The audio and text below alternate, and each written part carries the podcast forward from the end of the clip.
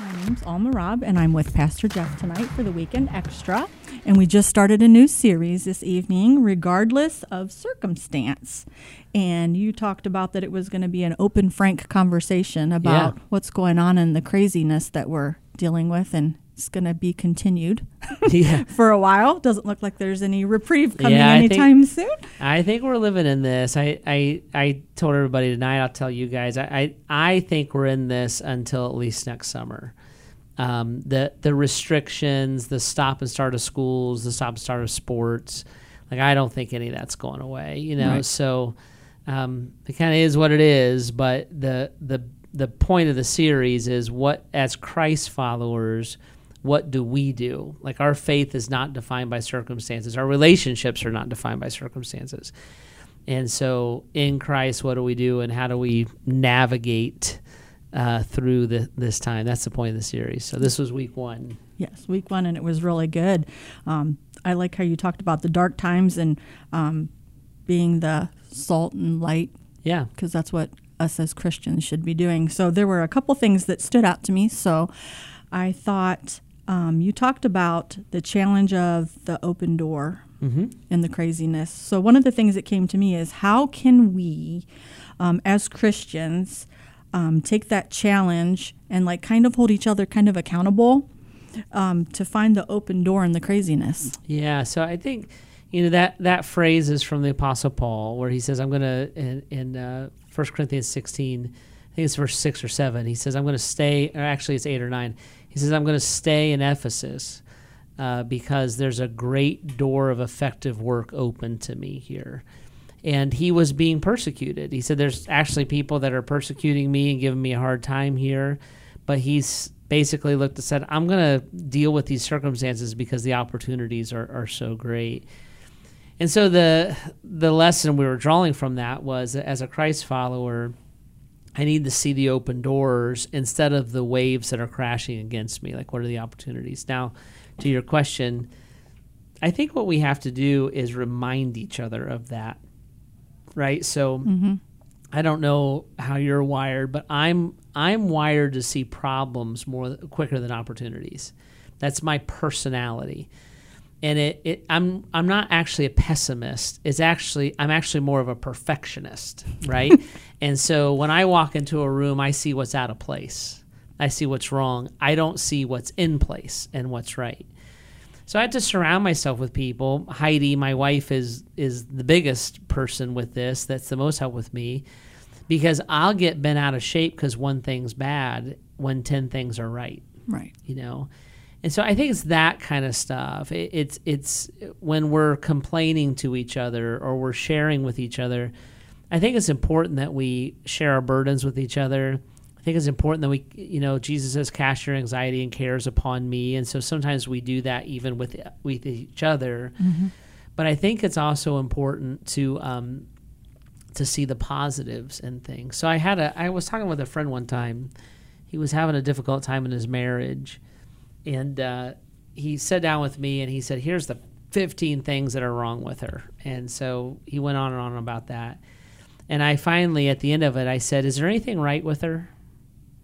And he couldn't think of anything. And I said, I looked at him. I said, "You're not being honest with yourself. Then you're not being honest with yourself." Right. So he started doing something I thought was fascinating. Every night when he went to bed, he started praying and thanking God for three things that he appreciated about his wife. And he did that over a period of time, and it totally transformed his relationship. Wow. He had to set his mind in a different place. He he thought he was stuck with his wife. He didn't remember that he was entrusted with a daughter of Christ who's a precious gift. And by by simply changing that mindset, taking the thought captive is how the Bible would say it. Right. And then in Philippians, God would say, think about whatever is pure, right, admirable, praiseworthy. Like I'm literally, the Bible says, think about such things. So it's that kind of stuff. Like open doors are we we we walk past them because we're staring at something else. Right. Our focus isn't where the focus and you, needs you to don't see it. And so in that in that passage in 1 Corinthians 16, Paul's not looking at the persecution, he's looking at the effective ministry. And he's like, I'll deal with this because I want to be a part of that. So I think reminding each other of that, praying, like, let's pray about our problems, but let's pray about our opportunities too. Right. Uh, let's ask the Holy Spirit to show us the open door, you know, and then and then let's engage that. So it's not positive thinking. I don't I don't mean that. Mm-hmm. I mean like God is at work, and we need to we need to be led by the Holy Spirit to that work. And so it's just that kind of stuff is is what it boils down to. Right.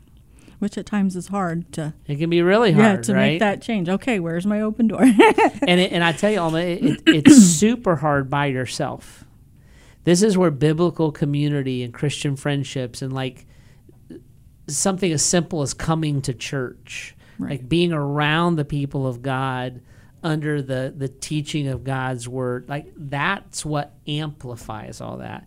When I'm all by myself, I'm in my head, right? And if mm-hmm. you've got my personality, if I'm in my head, I'm usually mad and I'm usually telling you off in my head. I know everything that's wrong with you and I know how to express it. It's a very dangerous place to be. Because when I'm in my head, I'm not in the mind of Christ. I'm not in the heart of Christ. I'm just in the circumstances that are in front of me. So it's that kind of stuff that we're we're wrestling with. right. So I had one other thought. Um, how would I convince myself to not regret the circumstances and focus on the doors that are meant for me? Yeah. So we feel a sense of loss when we when our expectations aren't met. Right.